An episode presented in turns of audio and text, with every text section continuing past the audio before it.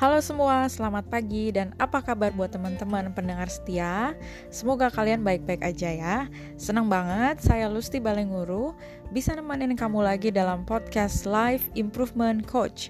Nah, beberapa hari lalu saya posting video teaser tentang tiga fakta kartu kredit di Instagram dan Facebook saya. Buat teman-teman yang belum lihat, bisa follow Instagram saya di @lustibalenguru dan Facebook saya supaya teman-teman bisa lihat beberapa tips praktis tentang keuangan.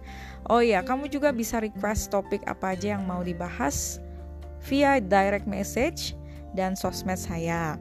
Saya juga sangat senang kalau teman-teman mau sharing kepada orang-orang yang perlu dengerin podcast ini, teruntuk orang-orang yang mau hidupnya mengalami improvement atau peningkatan hidup.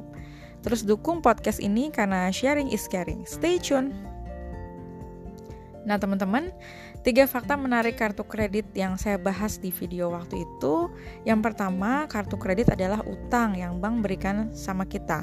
Ini harus dibayar karena sifatnya adalah hutang. Orang terkadang tergoda buat utang tanpa mikirin tanggung jawab pelunasan. Tagihan demi tagihan pun terlewat sampai akhirnya datang telepon dari bank buat nagih utang yang terlanjur ketumpuk itu. Nah, yang kedua, suku bunga yang ditetapkan relatif tinggi. Yang ketiga, cenderung berperilaku konsumtif. Nah, CEO perusahaan software Wicker, namanya Joel Wallenstorm, bilang kalau dirinya gunain uang kartu kredit itu untuk keadaan darurat saja. Nah, teman-teman bayangkan seorang CEO atau direktur utama sebuah perusahaan berbasis IT saja menggunakan kartu kredit uh, untuk keadaan darurat. Nah, coba kalau orang tua zaman uh, kita sekarang ini selalu bilang ya, bahaya pakai kartu kredit.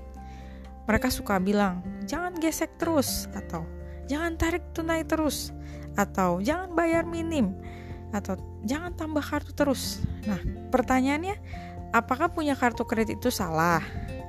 Nah, coba sebelum kita jawab, kita simak dulu tips cerdas gunain kartu kredit. Yang pertama, belanja as your plan. Teman-teman pernah dengar istilah plan your work and work your plan nggak? Nah, saya rasa ini juga bisa diaplikasikan kepada kegiatan shopping. Biasakan diri untuk berbelanja sesuai rencana. Di mana pun tempat belanjanya, rencana belanja kamu akan bantu mengendalikan pengeluaran kamu. Sebagai contoh, dari rumah kamu sudah merencanakan akan gunain kartu kredit untuk beli sebuah handphone. Ya. Saat di toko HP, fokuskan diri kamu untuk beli handphone. Kira-kira apa yang kamu lakukan ketika ketika SPG handphone tanya, "Mas, Mbak, Beli handphone ini dapat kartu data hanya tambah 99.000 per bulan loh.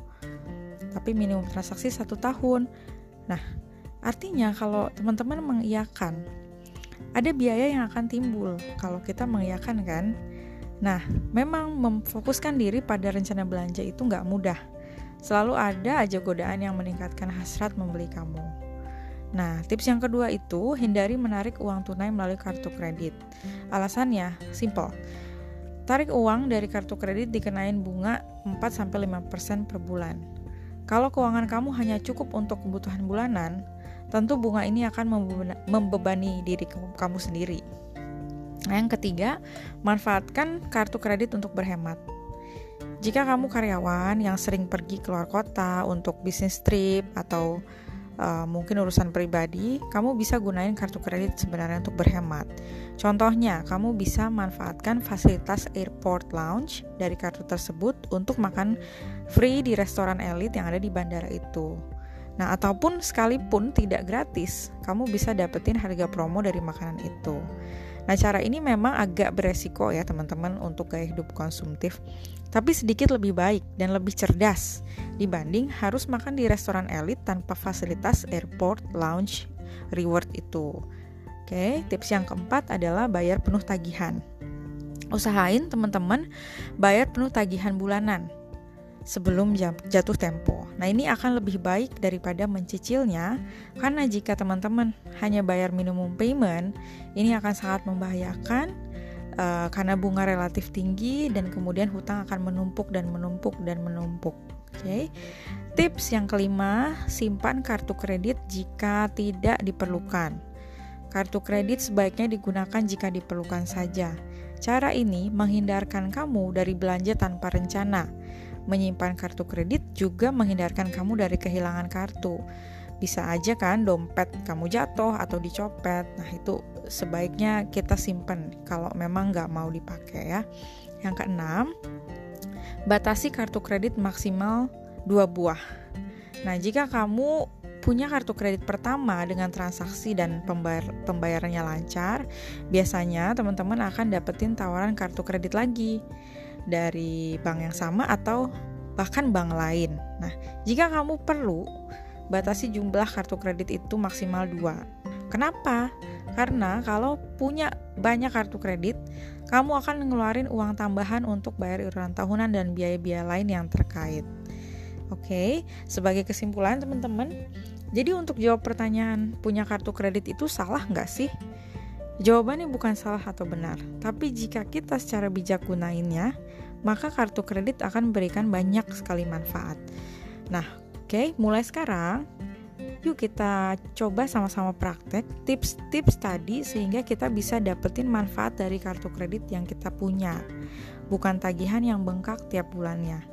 Bahkan jika diperlukan, teman-teman bisa secara transparan konsultasi dengan keluarga atau perencana keuangan yang terpercaya sebelum menggunakan kartu kredit pertama agar keuangan bulanan tidak terganggu. Oke. Okay? So, demikian podcast saya episode keuangan kali ini. Share kalau teman-teman suka dan skip kalau nggak suka. Sekian ya guys. Thanks for listening. Salam excellence.